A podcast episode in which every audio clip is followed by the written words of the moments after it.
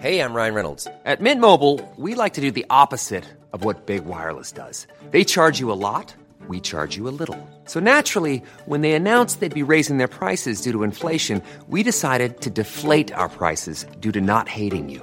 That's right. We're cutting the price of Mint Unlimited from $30 a month to just $15 a month. Give it a try at mintmobile.com slash switch. $45 upfront for three months plus taxes and fees. Promo rate for new customers for limited time. Unlimited more than 40 gigabytes per month. Slows. Full terms at mintmobile.com.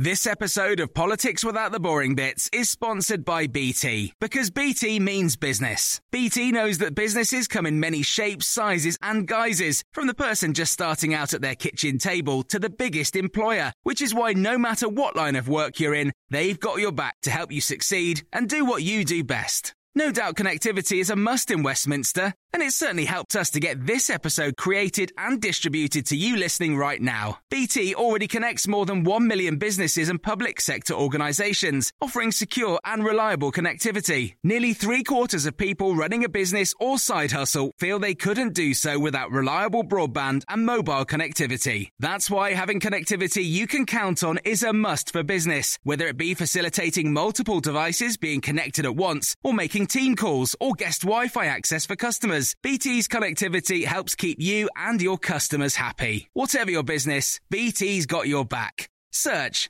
BT's got your back. Hello there. Thank you so much for downloading the Times Redbox podcast. Matt Chorley is still off. He'll be back next week. Don't worry. I'm Luke Jones sitting in. Ahead, we've got absolutely loads for you. Um, our final pre-pandemic professor, Professor Sir David Spiegelhalter, and what a joy it is to hear world-renowned experts in their field, uh, a, a wise head throughout this COVID pandemic, giggling on the radio. Um, he's very good for me. We'll hear from him in a moment about his career, not just uh, doing statistical work to do with um, medical trials and the like, but also he was part of, of the inquest into the Harold Shipman murders, into what happened at Bristol Royal Infirmary. Um, he was in a samba band as well at one point as well. Uh, we'll hear from him. We'll hear about long COVID. Uh, we'll take you to a long COVID clinic at University College Hospital because the new figures out today showing the incredible scale of long COVID and just how many people are suffering from it a, a year after contracting COVID. It's incredible. But first, we'll start with our columnists. Today, Rachel Cunliffe and Josh Glancy. Let's start with travel chaos, shall we? Um, which I feel like I've said that those words more in the past um, year than I've ever said them before. Um, Josh, do you have any sympathy? In fact, you were in Spain, weren't you, recently, hearing from sort of amber gamblers there? Do you have any sympathy with them, all the people who've had their plans potentially ripped up? I do, of course. Yeah, I mean, I, I went to Marbella last week to to embed a sort of deep deep cover with the uh, with the people who were taking these amber list holidays, and it is doable if you've got the cash and the patience to do quarantine and, and the flexibility. Uh, but it's a, it's a lot of headaches and admin. Um, I do feel really sorry for people. I think you know the, the back and forth is is agonising. I've got a lot of friends. I spent most of yesterday receiving calls from people who were panicked about whether they should still go to Portugal because I'd done this piece on going to Spain and, and yeah. what it entails. Um, I do feel sorry for people. I think this is probably the last. I'm not going to say it's the last time you'll say travel chaos because it won't be, mm-hmm. but I think it is the last time this summer. I think people will now just give up. I think at this point it's staycation or bust, really. You know, unless you want to go to Iceland or something, because you no, know, realistically, no one wants to go to Iceland. Well, you know, I actually was supposed to go to a stag in Iceland in three weeks' time. We've had to pull really? out because yeah, because not everyone was double vaccinated. Um, but you know, I, I think at this point, it, you know, the summer is is is over in a in a tourist sense, in a holiday sense, and, and we've all got to kind of accept that. And thankfully, the weather eh, today accepted has perked up a bit, and, and hopefully we can just have a fun summer in Britain. And, and and you know, the lesson of this pandemic has really been that people who plan for the future end up getting hurt. It's, it's the hope that kills you. Rachel, it's the hope that kills you. I just want to stand up for Iceland because I had oh, one of yeah. my best ever holidays in, in Iceland. Is it not meant to be really expensive? Uh, it, the alcohol is expensive. The, the uh, beer then, is extortionate. Yeah. Yeah, al- alcohol is expensive, but seeing the Northern Lights, like, can you put a price on that? Really? Um, I, I, I, I just Iceland is amazing. It might not, it's, it's not, it's not quite Portugal, um, but I just, just a shout out to Iceland. That probably not the best place for a stag do. Um, I think on the travel chaos, the, the one thing that people are kind of upset about is the, the hope. Yes. Also, we saw this chaos uh, last summer with you know countries suddenly going onto the the the, the no go list and these this panic, people trying to get flights back at 4 a.m. and stuff. And the government did say that they were going to have a green watch list Yeah. this time round, where if a country looked like it was starting to get a bit dodgy, you could see it, and so people could make plans, and it wasn't so sudden. And obviously that that hasn't happened here. At the same time, though, you do have people saying, well, if we shut down. Uh, it, travel to India earlier, if we put India on the red list back when we knew there was an Indian variant, rather than waiting three weeks, which the government did, maybe we would be in a much better position now. We wouldn't have the, the Delta Indian variant as the dominant strain in the UK. So the government is getting it um, from from both sides and is trying to, to play both sides, I think, very badly because what they probably should have done is said right from, from the beginning, our vaccine rollout is going really well. We don't know how it's going in the rest of the world. We are in control of what happens in the UK. We want to have a reopening in the UK and have indoor mixing and restaurants opening and large events. That means, sorry, no summer holidays, exemption to people who have family abroad or separated couples, um, and who have who have reasons like that. But basically, no no summer holidays abroad. And I think if they'd said that from the start, people would kind of have accepted that's the price you pay for an unlocking. Instead, they tried to say, yes, we can have a, a summer holiday plan. It's going to be an open summer, but but not yet. And now they're disappointing everyone, and they're really disappointing the travel industry that hasn't been able to plan and is now at risk of, of widespread job losses. Where if they'd known and had some more time to prepare and got more targeted support, they wouldn't be in that position. Josh, do you have any sympathy with the with the argument that says just get rid of the amber list and have yes or no, green, red? Can I go? Yes. Can I not? No. You have to go in a quarantine hotel. And then to take Rachel's point, say you're you're a, a, a couple, you know, split across the globe, or you've got close family elsewhere. You can you can go to the red country, but you sort of take the hit and do the quarantine hotel off the back. Well, the simplicity of that is appealing, but you know, realistically, the quarantine hotel is is basically unaffordable and untenable for only those, apart from those who really, really need it and have the money. You know, it's about two grand plus you know, ten days of like imprisonment. So the amber list has been important for people. You know, a lot of people I went out with in Spain, they weren't just people who were a bit bored of the weather and wanted a holiday. They were people who have second homes um, in Spain, which they hadn't been to for a year and a half. There are people who, Uh, you know, I met one woman who had a grandson in Spain that she hadn't met yet, who'd been born six months ago. Gosh. You know, people do have quite valid reasons for wanting. You know, Spain is an example of. You know, for a lot of people, it's not just a, a holiday destination; it is a part, a big part of their lives. So the list does give you some flexibility around that. You know, that yes, it's expensive for testing. Yes, there's quarantine obligations, but it's manageable. And so I, I do appreciate the flexibility. It's, it's the back and forth Yeah. that is really killing people. And, and, you know, I think Portugal, in retrospect, you know, it probably wasn't a good idea because the moment you have to backtrack, you lose the political capital and you cause thousands of people this sort of endless headaches and disappointment. People are just so fed up of it at this point. It's just, you know, it's unbearable for a lot of people.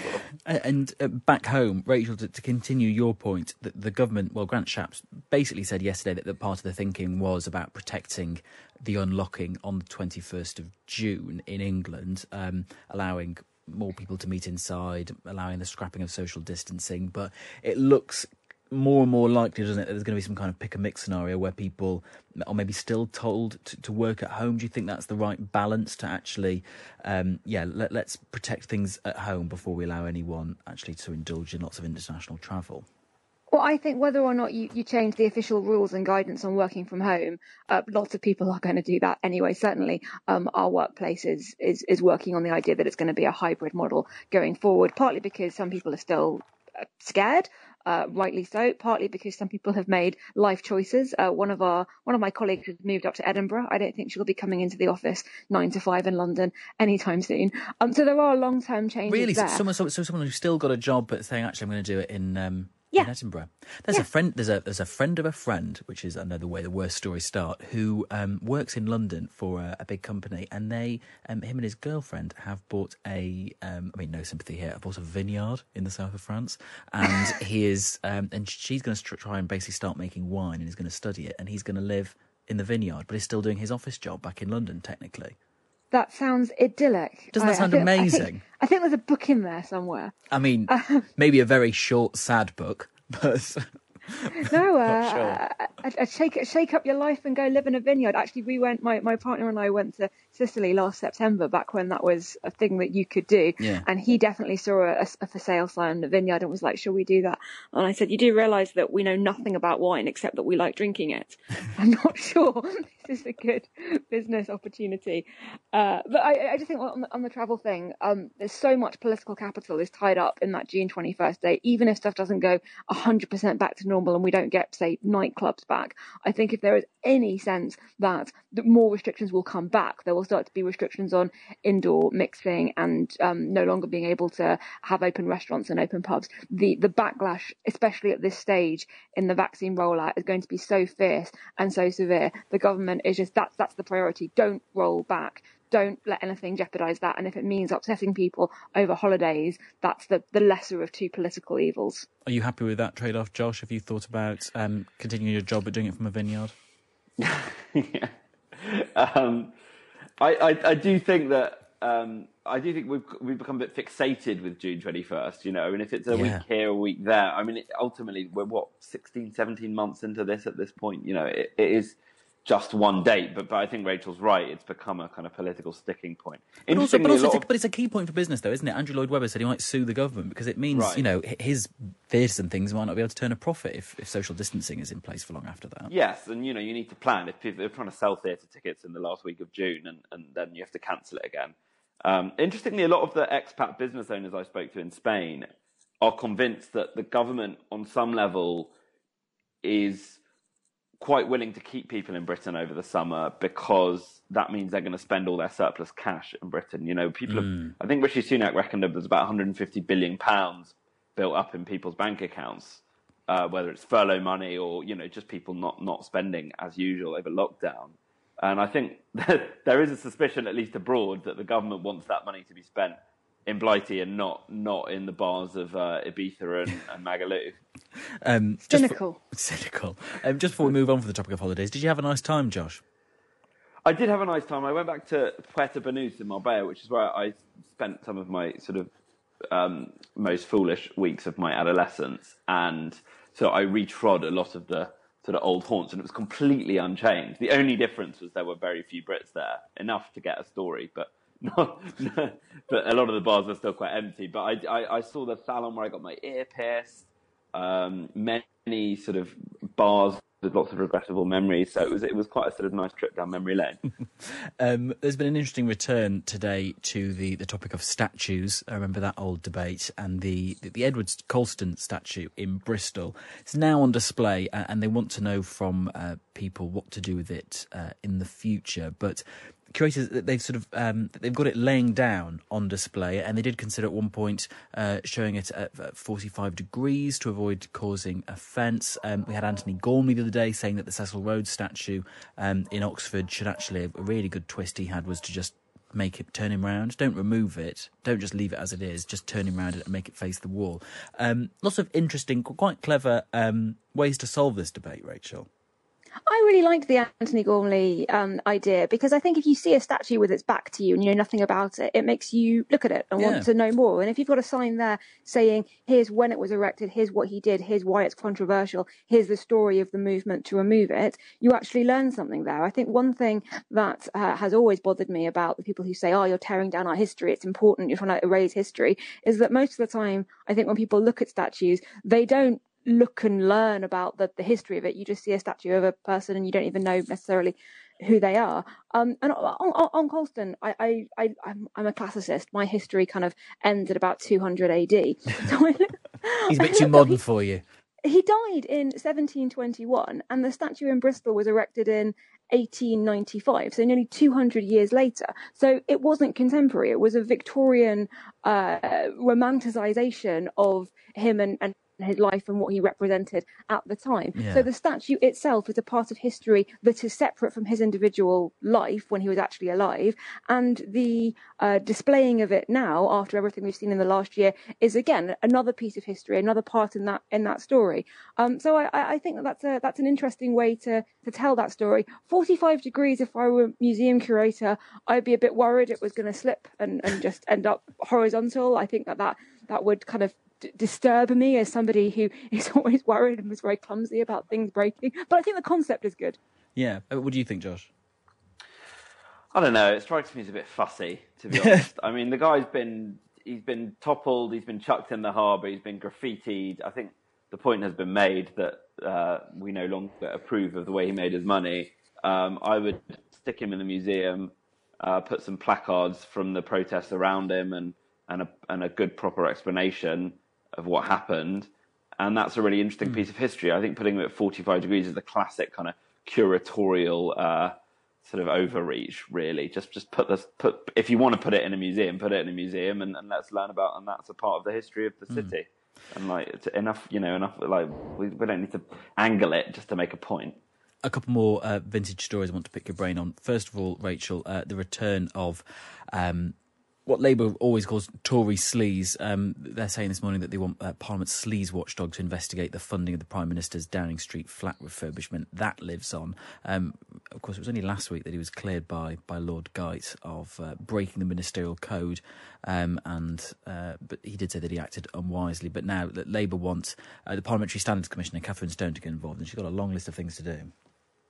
Uh, he was cleared, uh, although he was cleared on the basis that he's so disorganized and careless and ignorant. He he didn't know who paid for his own flat refurbishment, which I would say is almost as damning as as knowing and therefore um and and, and therefore having having broken the ministerial code. Because I don't know if I did a we don't know how much it costs, but let's say it's two hundred thousand. If I did a two hundred thousand pound home refurbishment, I would probably know who paid for it, and I think that that there's there's something in that as well. This is the prime minister who we, we know from various other accounts generally doesn't buy his round in the pub uh, and is and is very happy to take handouts from whoever and doesn't necessarily mind or even know where the money comes mm. from. I don't think uh, another inquiry, even if it, it, he is found to have broken the ministerial code, is going to get Labour anywhere. I think the days when um, ministers resigned uh, from from scandals are, are absolutely long gone, and I think that Labour has enough ammunition as it is to build up this idea of, of this picture of Tory sleaze, and if it cuts through, it will cut through, regardless of whether there's another inquiry, uh, and if it, it doesn't, then it it, it won't. Um, I, I think that it's just focus on focus on the, the images, right? The images of the wallpaper, the images of the sofa, the concept of somebody who's who's living somewhere and uh, while who was meant to be handling a pandemic was choosing choosing wallpaper and curtains with his girlfriend and writing or not writing a book on Shakespeare. That I think matters more than the, yeah. the details of any kind of inquiry. I've forgotten about the book. Um, of course, that's we'd all forgotten about the book. Even Boris Johnson forgot about well, the book. Yeah. He forgot to write it. Um, because that's the thing, Josh, isn't it? Sort of Angela Rayner in her letter, which she's written to the Parliamentary Standards Commissioner, has sort of highlighted the fact that he's been reprimanded in the past for certain things in terms of not registering um, a share of a property. You know, obviously he's had the whole issue with um, who paid for his holiday to Mustique. But so there is a sort of long list of things for Labour to get their teeth into, but it is a question which Rachel highlighted of whether anyone cares. Well, I don't think they do at the moment. I, I think you know this scandal has come and gone. Uh, I think it did will stay in the public memory just because of the expensive wallpaper um, and the John Lewis quote. But you know, this is the drip drip theory of how to how to de- how to topple Boris Johnson that you will read about. I mean, Matthew Parris, our columnist, often writes about it. You will read about it in a lot of anti-Boris columnists where you know it's not going to be one individual scandal that brings him down. It's not going to mm. be one moment. It's going to be the kind of slow erosion of the public's belief yeah. in him as a leader. Um, so I don't think anyone, I don't think this inquiry will go anywhere if it happens, but it is just about creating this sort of slow erosion of Boris Johnson's public mm. image, and hopefully at some point they, they want the, the worm to turn on him um, and towards Keir Starmer very finally, I want to ask you about both about um, Boom Sonic, this uh, airline startup. Uh, United Airlines have ordered um, how many is it? Is it fifteen of their planes, uh, which are going to first carry passengers in 2029? A return to supersonic travel. Um, London to New York, three and a half hours down from from six and a half. Rachel, will you be snapping up a ticket?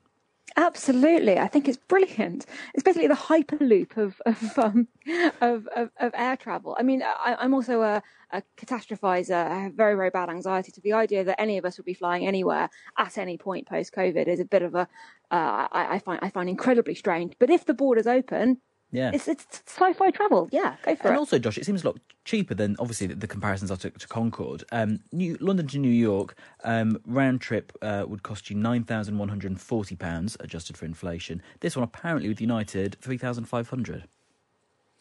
Yeah, well, it, presumably it's Concorde without the kind of luxury and the flammery of it. But I'm I'm with Rachel. I think it's great. I think we we're sort of Back to the Future. We kind of given up on, you know, it, sort of. Uh, pushing the boundaries of air travel and whatnot. But why not? Well, you know, we can obviously we can build planes that can go faster.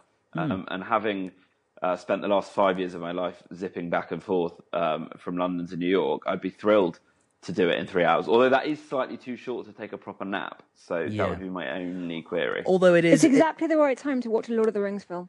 it's exactly the- or just like a normal film and lunch. They- yeah, no, exactly. It's like it's like a, a movie and you're done. Uh, But but it's not. You, you know, no red eyes. At the end of the red eye. our columnists Josh Glancy and Rachel Cunliffe. Next, we will have another pre pandemic professor.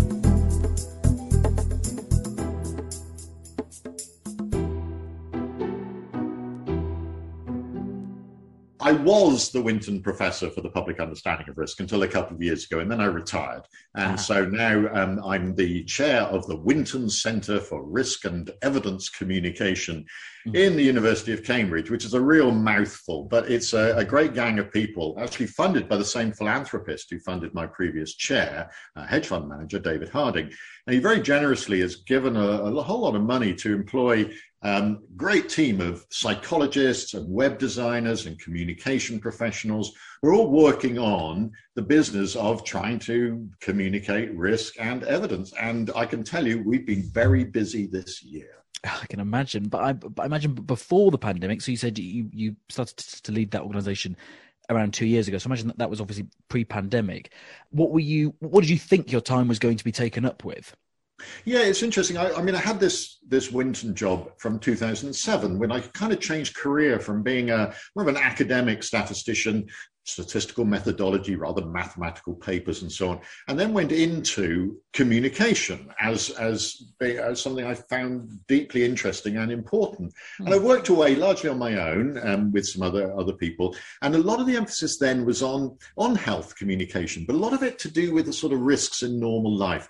You know, the sort of the killer bacon sandwich stories. What was the risks of drinking a little bit of alcohol? You know, road accidents. How do we put all these risks to our normal life? How do we put them in perspective? How important are they? And how can we communicate about them in a trustworthy way? And when we set up our centre, um, before COVID was not even a gleam in anyone's eye, where we, um, you know, we were going to concentrate on those sorts of things of, of media media coverage of risk stories because uh, actually they've gone out of fashion for a bit, but they're going to come back. The the you know I don't know talcum powder will give you breast cancer, yogurt will give your kids uh, you know something else, asthma. So all those sort of stories are going to come back again when we all get a bit finally get a bit bored with COVID, and so um, that's what we were working on. But also we were set up to work on uh, improving the way that statistics and risk and, and evidence is dealt with in the law in court cases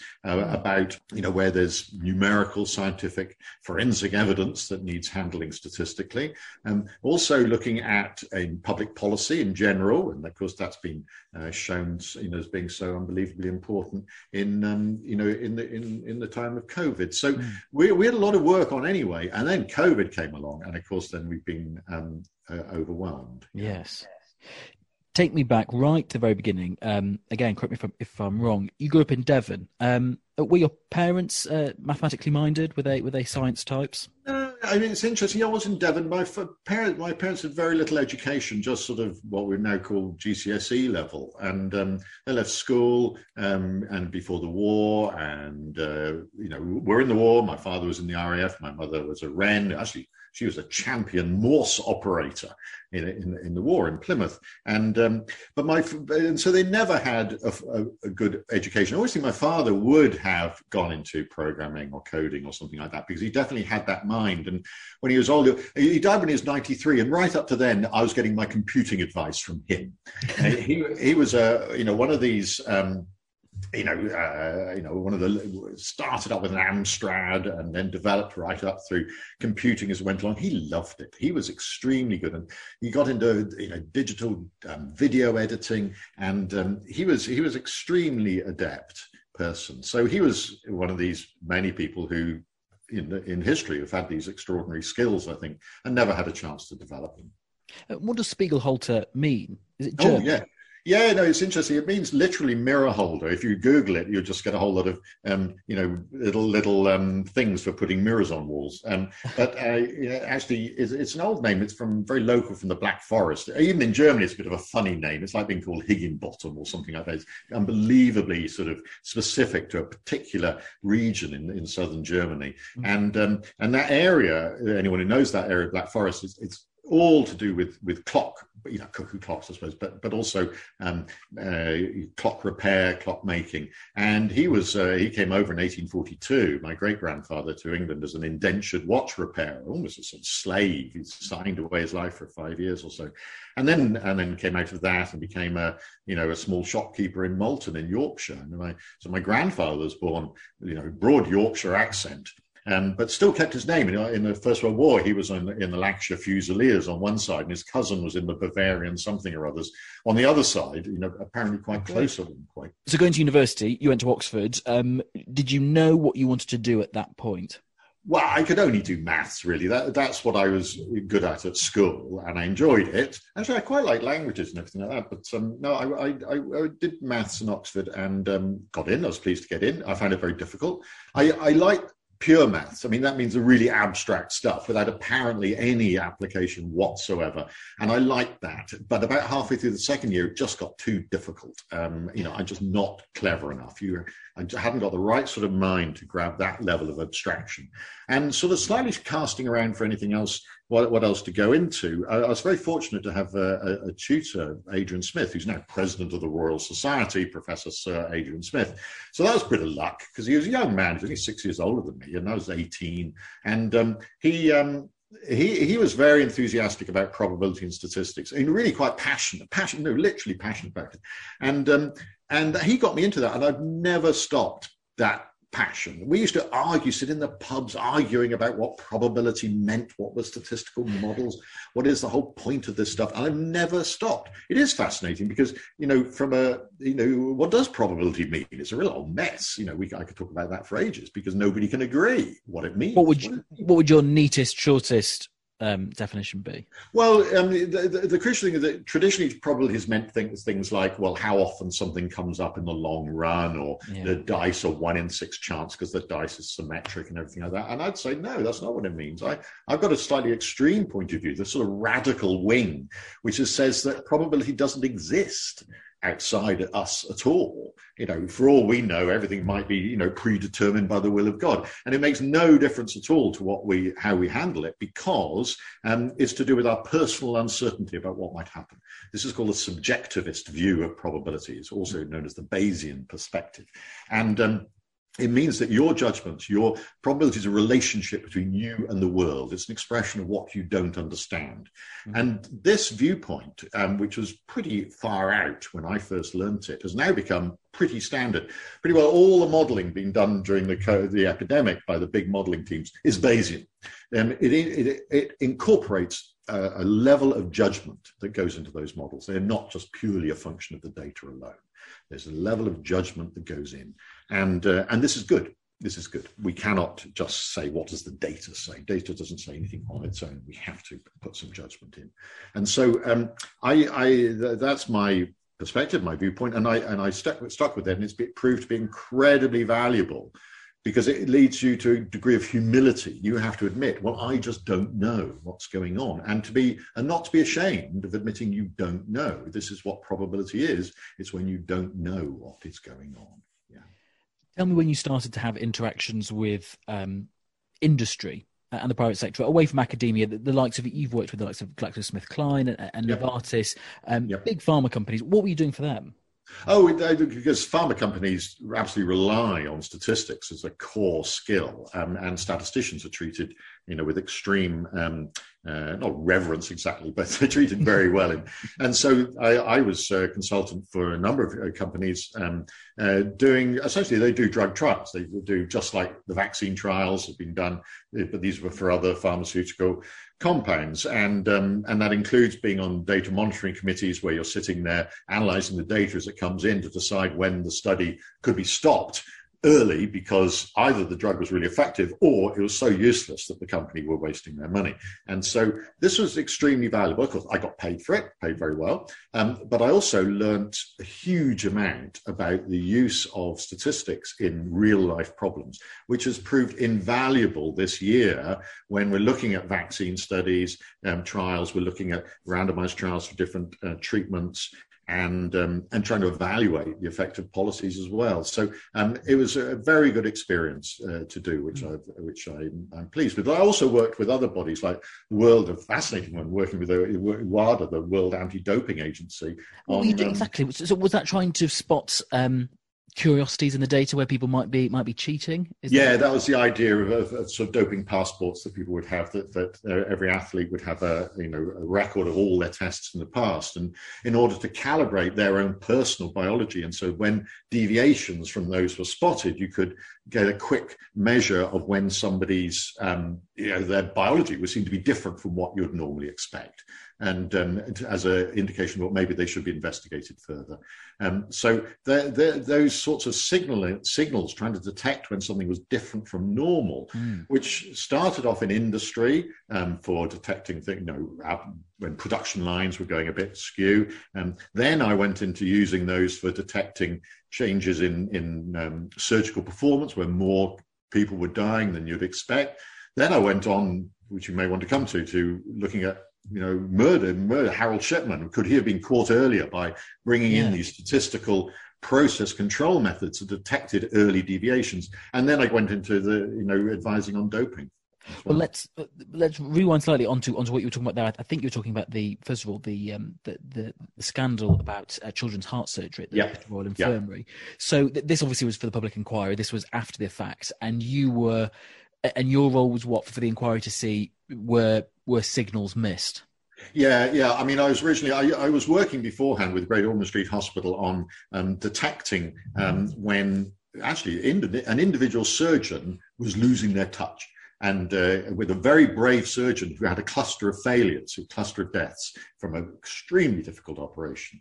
And, um, and we wrote a paper on methodology for when you could very quickly detect that something was going odd. And it was adapting industrial technology. And then, of course, the Bristol inquiry came along when, uh, if people remember this, back the late in the 1990s, when a lot of babies were dying at Bristol of heart surgery who might have survived had they gone elsewhere. Um, you know, maybe 35 babies died who uh, over and above what you would have expected. Mm. And so uh, I was wheeled in, first of all, at the, the case um, for the General Medical Council, which led to a number of doctors being um, removed from the list and uh, and then in the public inquiry, I led the statistical team, and that was used some quite sophisticated statistics to work out well when could these issues have been detected, and you know really were they an outlier, and uh, and possibly why were they an outlier. Um, and it was really quite influential that whole process because up to then I think the medical profession had been kind of relied on to police itself um, oh, we don't need to publish our data. You know, this doesn't have to be publicly done. Well, actually, that you know that lost that argument. And after that, uh, there's been a big move to um, you know to publishing results of individual surgeons. I can find out how many deaths individual heart surgeons have had. It's on the web. It was you know, at the time people thought, oh, this will be the end of medicine as we know it. but actually, it's happened, and no one's taken that much notice. You know, apparently, you know, what has happened is some, you know, bad surgeons, poorly performing surgeons have retired, and now um, everybody, it doesn't matter actually that much where you go for your heart, heart surgery in this country. The, the variation between the surgeons has been reduced staggeringly because of this scrutiny that they've been under. And um, from rubbish surgeons to, well, murderous GPs. Yeah, um, murderous. Similar, yeah. similar thing looking at, at, at, Harold Shipman. I wonder, and actually, there's been an interesting thread this week in some of the interviews that I've done uh, for the, for this item is is the point at which the work you do, which um, be it for statisticians or infectious disease modelers or behavioral psychologists, a lot of it can actually be detached from the real world. And I don't, and I wonder when you when you come up against something like that, that Harold Shipman murders, which is both so public and also so gruesome, um, if, if that changes how you approach your work. Oh, absolutely! It had a huge that and the Bristol um, inquiry had a big event because there at Bristol, I was having to give evidence, being cross-examined by a by a lawyer with the parents in the audience, a few oh, rows gosh. away, whose children had died because of this. Um, and similarly, um, at the Harold Shipman inquiry, we were giving evidence, being being examined there with the families of the victims in the room. So that actually brings home, first of all, the care you need in describing what's gone on. You can't sound like a callous statistician, even though you are or as just counting the bodies. Sometimes you know, yeah. you're saying, when could the here have been detected? When could the whistle have been blown? After how many deaths? And we worked out actually, while he killed maybe 260 people, after 40 deaths, he could have been detected. But you, if we had used proper statistical methods. Um, so, you know, we had to say that, and you have to, uh, and it, it really taught me the importance of communication of, of taking into account that you're talking about real events these are not just abstract you know um, squiggles on a page and so um, and and it's actually that's what led me to want to change my job into something that was much more connected with communication, with the under, public understanding of statistics, and so on. And the first impact was that, after that I started giving talks at science festivals about the Shipman case, mm. the Bristol case. So I gave a lot more public presentations to all sorts of groups, schools, retired groups, and that sort of thing. And I just found, well, this is cool. I really like doing this, and I think this is a good thing to do. And those two things which we've uh, alighted on there were both inquiries after the fact. Obviously, yeah. we're in the middle of the of the COVID mm. pandemic at the moment, and I wonder how i mean when you come on the radio and you have an, an rc journalist like me grubbily after a news line we are desperate for you to say something yeah. punchy sexy to splash on the front of newspapers. Is that in the back of your mind thinking yeah, all, what i say I, makes news? It's not in the back of my it's at the very front of my mind i realize because i've i've made every this year i've made every i've done a lot of media work i made every mistake i've made I've done everything that you shouldn't do. We've written articles now me and a colleague, Kevin McConway, on you know how to deal with the media if you're a statistician, where they try to set you up. But the best thing is that it's your job to set us up. Um, but the crucial thing is that the media are obsessed with conflict, and they're obsessed with blame, and then they're, they're also obsessed with conflict and speculation. What do you think will happen next year? What do you think will happen if we do this? And I think I haven't got a clue. It's not my job, and I'm not going to blame people either. So you know the blame and speculation are what make the media. They love it. Oh, mm. scientists say this will happen. Scientists say you should do this. Scientists say they shouldn't have done that. Well, okay, it goes on all the time. And I'm just refused to take that role. So I've got a lot better, I would learn, just say, no, I'm not going to talk about that. You'll have to ask somebody else. Not my job. I'm not going to mm. do that. And, it, and turn it into a bit of a joke. I mean, I had a lovely, a lovely, um, you know, episode on, on the Today program where I, am Times Radio, I've done that, you know, I'm faced with exactly this sort of thing. And uh, you just get used to it in countering. So I'm not going to talk about that. I'm just going to try to explain what I think is mm. going on. But I, to- and, I, I totally have respect for that though, because there are so many people out there actually who are professors of whatever who are then thrown a question about, I don't know, when we might be able to go on holiday to Spain and they pontificate on it. And I think that is well out of your area of expertise. And actually, I prefer it when someone says, "I don't know that." Yeah. Ask somebody else who does. It's not not my job, but, uh, but you kind of feel. I used to think, "Oh well, they've asked me a question, I should try to answer." Well, I've, I've, definitely learned. It. I'm taking no notice of that. Saying no, no. I got. I was asked to go on and tell you. Oh, could you tell talk about hugging? I thought for goodness sake, I'm a statistician. I'm not going to talk about hugging. So, and I, my the feedback I've got personally is that uh, actually audiences really quite enjoyed. First of all, me saying I'm not going to talk about that, but also the fact that you know when actually helping them to understand what's going on rather than just endlessly giving an opinion. My personal opinion is, well, I, I, I just not. I, I, do have my opinions. My, main opinion is I haven't got a clue. You know, I, don't know what's going to happen. I, I think you'd better keep out of it. And I, think there's been brilliant scientific work done during this pandemic. There's been scientists been out there, huge amount of media coverage. So many people have been so done so well and so helpful. But I do think, uh, without criticizing my colleagues particularly, that it, it is good to try to separate out when you're trying to explain what you feel in a way the facts are what's actually happening yeah. with what is much more to do with advice or speculation. And I think we should really try to keep those separate. Do you think you might be involved in any kind of public inquiry that happens after the fact? I wonder how worried people are about that. Is that something that, oh, that you think about? Well, I've already been, I mean, I don't know how many parliamentary committees have been in front of, yeah. you know, giving evidence and things like that. So, yeah, it could happen. But uh, I got, got to give a plug. We've, we're, we're just finishing a book, which will be out in the summer on, you know, what's happened over the last year. Um, I hope it's not too out of date by the time it comes out, but um, and which we hope will help people understand kind of what's been what's been happening yeah. when there is an inquiry. It is good that we can um, kind of step back a bit now and examine. Not that it's over for him, mm.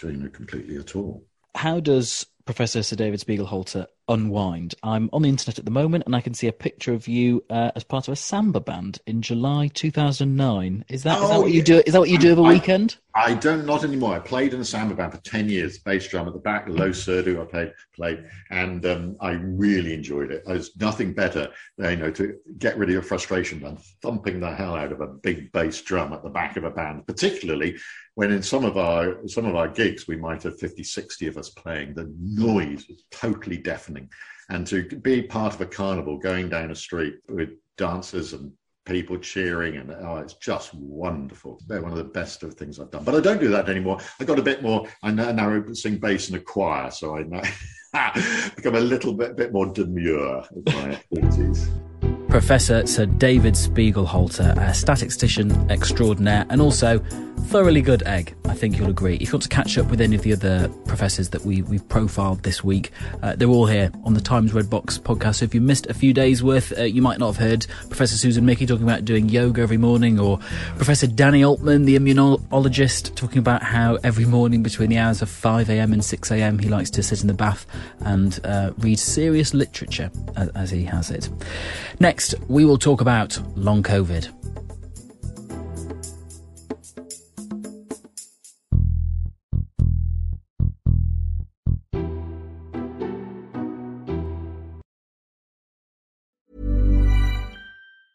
A lot can happen in three years, like a chatbot may be your new best friend. But what won't change? Needing health insurance. United Healthcare Tri Term Medical Plans, underwritten by Golden Rule Insurance Company, offer flexible, budget friendly coverage that lasts nearly three years in some states. Learn more at uh1.com. Finding your perfect home was hard, but thanks to Burrow, furnishing it has never been easier. Burrow's easy to assemble modular sofas and sectionals are made from premium, durable materials, including stain and scratch resistant fabrics. So they're not just comfortable and stylish, they're built to last. Plus, every single Burrow order ships free right to your door. Right now, get 15% off your first order at burrow.com slash ACAST. That's 15% off at burrow.com slash ACAST. This episode of Politics Without the Boring Bits is brought to you by Luton Rising, owners of London Luton Airport, the UK's most socially impactful airport. Find out more at lutonrising.org.uk. Long COVID. New figures this morning from the Office for National Statistics have revealed around 1 million people in the UK have reported experiencing long COVID in April. 400,000 people appear to have been suffering for a year, a marked increase, they say. The illness is estimated to adversely affect the day to day activity of two thirds of a million people. And if you know anyone who has suffered from it, you'll know it can be grim. But how to treat it? or at least manage the symptoms effectively. Dr. Melissa Heightman is a respiratory physician and clinical lead at the University College London Long COVID Clinic. I asked her, first of all, what her role was at the hospital pre pandemic. I'm a respiratory consultant, and my areas of interest were interstitial lung disease, so looking after patients with lung fibrosis, um, and also uh, working with the community services with patients who have long term respiratory disease. Um, and the most common forms would be COPD, um, mm. asthma, bronchiectasis. So, um, yes, this is, uh, you know, I think we're all having to adjust to the new demands of long COVID. Long COVID is not a respiratory disease, it's a, a multi system disease, but um, as physicians, we're trained in um, a wide range of um, medicine, so known as general internal medicine as well. So, um, and, we, and actually, most lung disease has a multi-system component. So, so in terms of the long COVID clinic, if I can call it that, at, yes, that's um, right. UCLH. Um, am I right to think it was set up in May 2020? So, sort of quite quick off the back of actually the pandemic really starting to bite.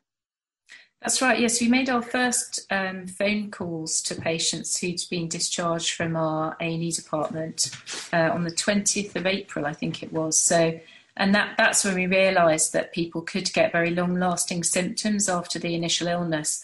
And sometimes from those phone conversations, we were worried enough that we felt we needed a face-to-face assessment and some uh, access to some other tests to really evaluate them safely. And we were obviously keen to protect people going from having to go back to A&E at that time mm. um, because it was so busy. And uh, so we found another solution, which was to have a mobile unit parked outside the hospital, which had chest x-ray um, capability. And we set up the clinic rooms uh, in there with doctors and physios and um, ability to take bloods as well. So that was the, the first approach and um, saw our first patients on the 11th of May last year. So we've been running for more than a year now. And of course, we've learned so much throughout this pandemic um, about COVID. But how much have we learned about long COVID at at time of recording? How how confident are you about what it is and and how it operates? So I think we're getting better at recognizing the range of symptoms and the different patterns of illness which can make up long COVID. Hmm. Uh, we don't think of it as one thing, um, and different patients can experience different components of it. And I think uh, we're fairly certain that there's a number of different underlying mechanisms.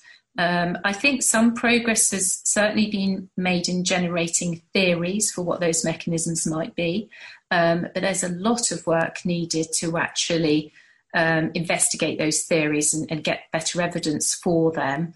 Um, similarly, with treatments, uh, we've been, in a sense, uh, repurposing treatment approaches from other conditions um, in the hope that they're useful, particularly in the way that we manage the therapy of these patients, um, such as managing their fatigue and their breathlessness. Uh, but there's also uh, occasionally some medications that have a role um, and we're really keen that more randomized controlled trials uh, can be started up in long COVID patients to really know if those treatments are uh, effective or not. Um, so, as I say, yes, most of the way we approach the condition is using expertise from similar scenarios. What are the hardest symptoms that, that arise in, in long COVID to, to, to help sort out or to help ease? So I think symptom a symptom that we particularly struggle with is um, what patients describe as brain fog. Um, so they tell us they have difficulty concentrating, um, in finding words, multitasking, um, and at the moment it seems to be, in a sense, like a brain fatigue. So that they, the more they have to use the brain, the more difficult those symptoms are. So our approach to treatment is really just about trying to help them pace what they do so that they don't overuse their brain. But it's rather dissatisfying, and I think it's one of the worst symptoms for patients. Um, really, is holding them back in returning to their normal lives. So um, I think that's that's an area that we all struggle with, with as long COVID doctors and therapists. And we also struggle with the, the, the chest pain that patients experience. It's not really quite like um, chest pain in other scenarios. And um, I think we're still we've still got a lot to learn about the right way to investigate that and manage and manage the, the chest pain, which is quite common after COVID. And do forgive forgive me if this is a really stupid question, but but in terms of investigations that are going on at the moment and mm. trials mm. into long COVID, what it is and, and how it's treated, mm. how sure are you that it's something that you will be able to find out or figure out in the short or media term, or does it have? Does it look like some of those conditions and things where that we, we still after many many years or even decades don't know how they operate you know it, in the same way that yeah um, there are lots of autoimmune diseases which we just don't know about really still Does I think that's sense? yeah that's a very good question and I think you know um, many doctors who who deal with long term conditions are realistic that um, about the limitations of modern medicine. And uh, no, I do not expect to have the mechanisms clearly defined in in the next year. But I but, but that said, I, I think actually there are some very exciting studies go on which will start making progress in that direction. Um, and I think there are already some treatments um, available that are being repurposed to long COVID that are worth evaluating in a trial. And in sort of patient by patient um, patient by patient level we do see uh, bring some benefits. So it's absolutely not a hopeless situation but um, I think you're quite right that to truly get to grips with mechanisms in a scenario as complicated as this is going to take quite a long time does that then engender a lot of frustration in patients that they come to you wanting treatment and definitive answers and you're trying to explain to them well actually we we don't really know a lot about this but here this might be able to help you a bit yes absolutely. I think patients are um, very frustrated.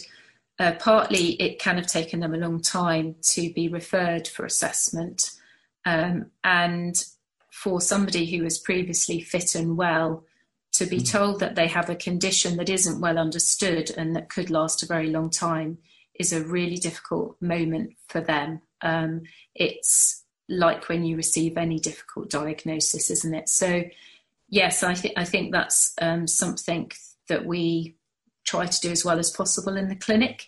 Um, try to manage that uncertainty we try to be as open as possible about what we've seen in the large number of patients who've already been through the service. There absolutely is there. There's a very large number of patients who do get better on their own, um, and it's just that the time course that that happens over is variable person by person. Mm. I don't want to drag a, a scare story out of you necessarily, but I wonder what no. is the what is the worst that you've seen. So I think you're right that I, that, that I don't I don't think the scare stories are helpful either. Um, I think that, you know the worst that we see is somebody whose symptoms don't don't seem to follow an improving trend. You know the patients who feel really stuck with very difficult symptoms, and we have a mm. small group of patients who even a year after their illness, their infection with COVID, are still quite unwell. Um, I feel that that's the minority, and obviously within our service we see the most um, difficult the patients who who were struggling the most. Yeah. Um, so um, I think you know, worst case that that's that's the situation, and I think another um, worst case is where someone's been misdiagnosed as long COVID, and actually they have a, a different illness that needs a different approach. Um, so it's, it's an important part of our assessment is making sure that we think this is the right diagnosis what is your workload like at the moment? Um, it seems like the, the, it's quite scarily. The, the, I always see that when the figures we see figures of, of how many people who have had COVID end up with some kind of long COVID complication or issue or, or symptoms. It seems like a, a worrying amount, especially in terms of if we're thinking about pressures on the NHS. Yes, I think it's something we're all really worried about. So we have a very large number of patients waiting to be seen. So as a service, capacity is a big concern for us, and we're always trying to find ways to work more efficiently and effectively. Um, we're also worried by the large number of patients who are actually accessing care um, through other touch points in the NHS and perhaps not being referred on onto the right pathway, which means that actually the number of patients who have need at the moment is probably larger than it feels like a sitting in our in basket. Um, and the probably even more worrying is the patients from vulnerable groups, um, non-English speakers, homeless patients um, who are not accessing care at all. And uh, I think one thing we're really focusing on in our part of London is trying to reach those individuals and communities more effectively. Um, and I think we, we are going to rely on the voluntary sector and the charities groups um, to help us with that project. So, um, yes, there's there, I think there is a large, significant unmet need at the moment. Um, and I think, obviously, for the NHS trying to coordinate itself, coordinate itself to meet that need alongside what we call the recovery program, trying to catch up with all the work we haven't been able to do during the pandemic. Yeah. It's an enormous challenge. Yeah. And a, a, real pressure on staffing, on, on your time, as you say, there's that backlog of people that we keep hearing about, people who haven't even presented for, to services yet for, for symptoms which maybe they've had for, for, months to do with other things, and then all of now that these people who need treatment for for long COVID. I wonder, do you have the do you have the, the staffing resource and, and and the money that you that you need? Do you think? We have a little bit of the money we need.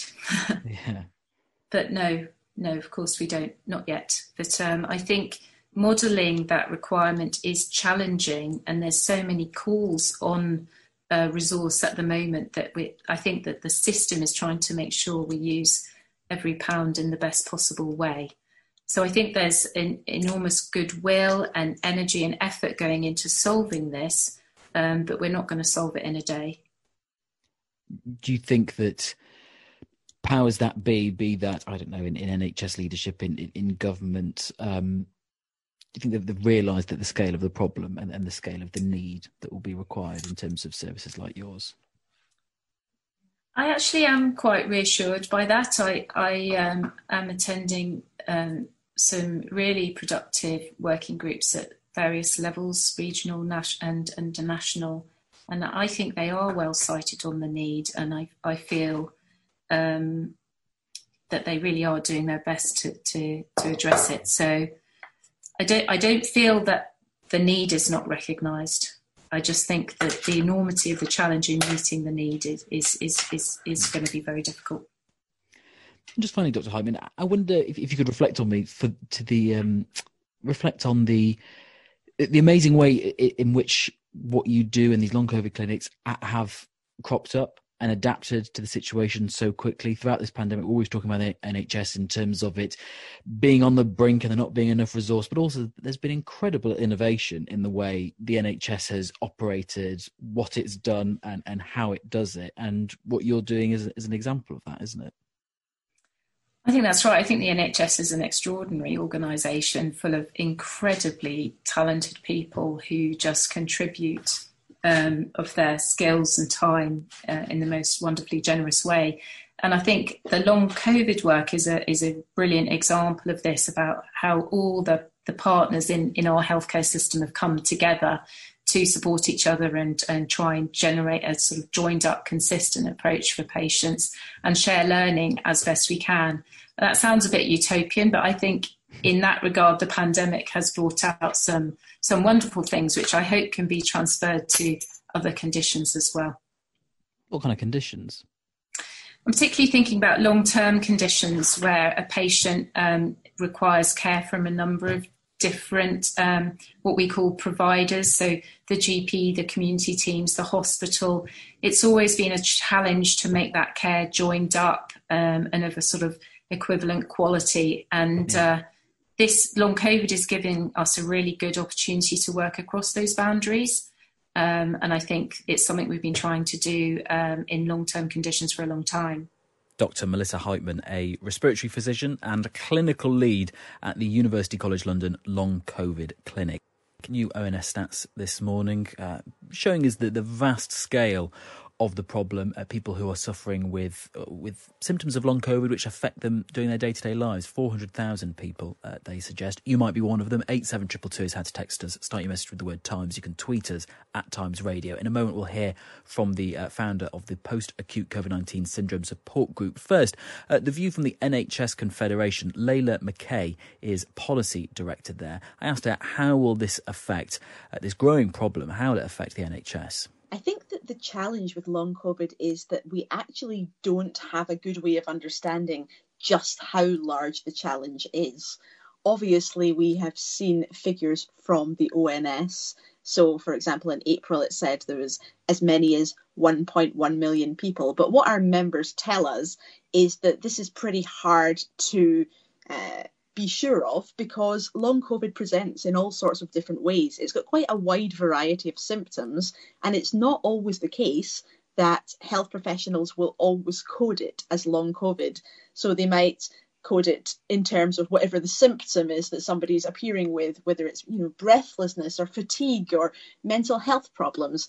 And because of that, it could be the case that some cases of long COVID could become hidden and not uh, counted as part of the overall prevalence. So, certainly, our members think this is clearly a really large challenge, but we're still trying to understand the scale of that challenge. And is it clear yet what might need to be done to ease those pathways to treatment? Uh, Dr. Melissa was telling us just about how, how actually part of the issue sometimes, as you've alluded to there, is that people with long COVID are sort of lost in the system sometimes because no one can really get a get a grip on actually what's up with them, and it takes them quite a while to find specialist long COVID services if there are any. Yeah, certainly our members tell us that specialist long COVID services can be really helpful. In particular, they can be helpful in excluding other causes yeah. of this wide variety of symptoms that people can be experiencing so that people really understand that this is long COVID. But it seems that the majority of care for the people who are experiencing long COVID is going to be taking place in primary care, in community services, in mental health services, sometimes in A&E. And our members are telling us that we need to make sure that we're investing both in those specialist services, but also in those other places where patients are going to seek their longer term care. And you know that's that's that's a real challenge because as we mm. all know uh, we're seeing increased demand for primary care. We're seeing increased demand for mental health services right now. Long covid is certainly forming a part of that. And is the is the money there for this? Some money is there of course but what we're hearing is that it is not going to be enough to meet the scale of the challenge. And also, some of the money that has come in is very much focusing on specialist services, which is great, of course. These are services that are potentially really useful. But we also need to remember that if the care is happening in specialist services, but also in primary care, in community services, in mental health, then those are services that additionally need that investment. I wonder, do you think government is taking this this serious enough as a as, as a looming worry for for the NHS? I think it is a recognised challenge, and certainly there are plans in place for how to deal with long COVID. Uh, there's an NHS task force in place. There's NICE guidelines. There's certain levels of investment. But we need to remember that we're still at a fairly early stage of understanding long COVID. The research is at an early stage. We don't know how this will develop. So, really, I think that everyone needs to keep quite close to the emerging research. Uh, in order to understand what's actually going to be needed in the longer term and make sure that the appropriate investment in money, in specialist skills, in ensuring access for people to the services that mm. they need is all in place when people need it. Layla McCay, Policy Director at the NHS Confederation. Live with us now, Louise Barnes, the founder of the Post Acute COVID Syndrome uh, nine, uh, Post COVID Syndrome 19 Support Group. Hi, Louise. Good morning. Um, we've been hearing first from Layla McCay there, then also from Dr. Melissa Heightman from the uh, UCLH Long COVID Clinic about about the problems um, treating this and managing symptoms in the long term. I wonder what your experience is and what the experience of your members has been with that. Well, unfortunately, uh, members are really struggling. Um, I work across, I sit on the NHS Long COVID Task Force and also uh, as a patient's voice on several other committees, including NICE. Uh, and uh, whilst there have been uh, great attempts made to get these clinics up and running, um, unfortunately, uh, many of our patients uh, and members in other groups are reporting continuing problems. I think the issue is is that we, we understand that this is a relatively uh, so-called new disease, and the government have thrown 50 million pounds at it. but unfortunately, it's not been enough, and many of these clinics are having problems with the communications internally between GPs and um, between the hospitals. And uh, just yesterday, I spoke to two patients from two other groups who are having letters telling them that they have to go for talking therapy. Uh, or have been referred back to their GPs and haven't got anywhere. And this yeah. seems to be uh, an increasing problem despite uh, the NHS England saying otherwise. But, but, Louise, is it just an issue, I wonder, of, of organisation?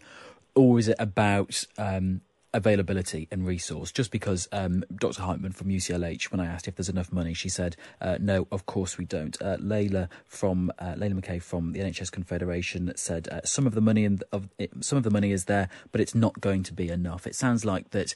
Obviously, there are issues with organisation, but there's just not enough of what you need. Uh, absolutely, and I think a, large proportion of the money has gone into organising um, clinics, rehabilitation clinics at the Nuffield Trust centres, uh, and uh, that's left little for um, the actual uh, face-to-face clinics uh, to carry on. I don't think there's enough money, uh, but unfortunately, um, the government have ignored a treatment that we have been trialling and which we have been campaigning to get recognised at government level since uh, December of last year, which is very cheap, 45 pence a day, uh, and it is a peer reviewed science based treatment. And that is the end of our chat about long COVID. Thanks very much for downloading the podcast today. Uh, remember, you can always get in touch uh, with what you think. Matt will be back tomorrow. If you uh, subscribe, if you uh, rate us wherever you found this podcast, that really helps. Not just you, because it means the next edition plops into your uh, device, whatever that is, but also it means that more people might be able to find us as well if you uh, say nice things in the comments and the like. Thank you very much for listening. I've been Luke Jones. You remember, you can tune into this show and lots of other shows live on Times Radio. Matt's show that I've been covering this week is 10 a.m. to 1 p.m. Monday through Friday. I host Weekend Breakfast. Uh, you can find me on Twitter as well at Luke Jones 03 Thank you for your company.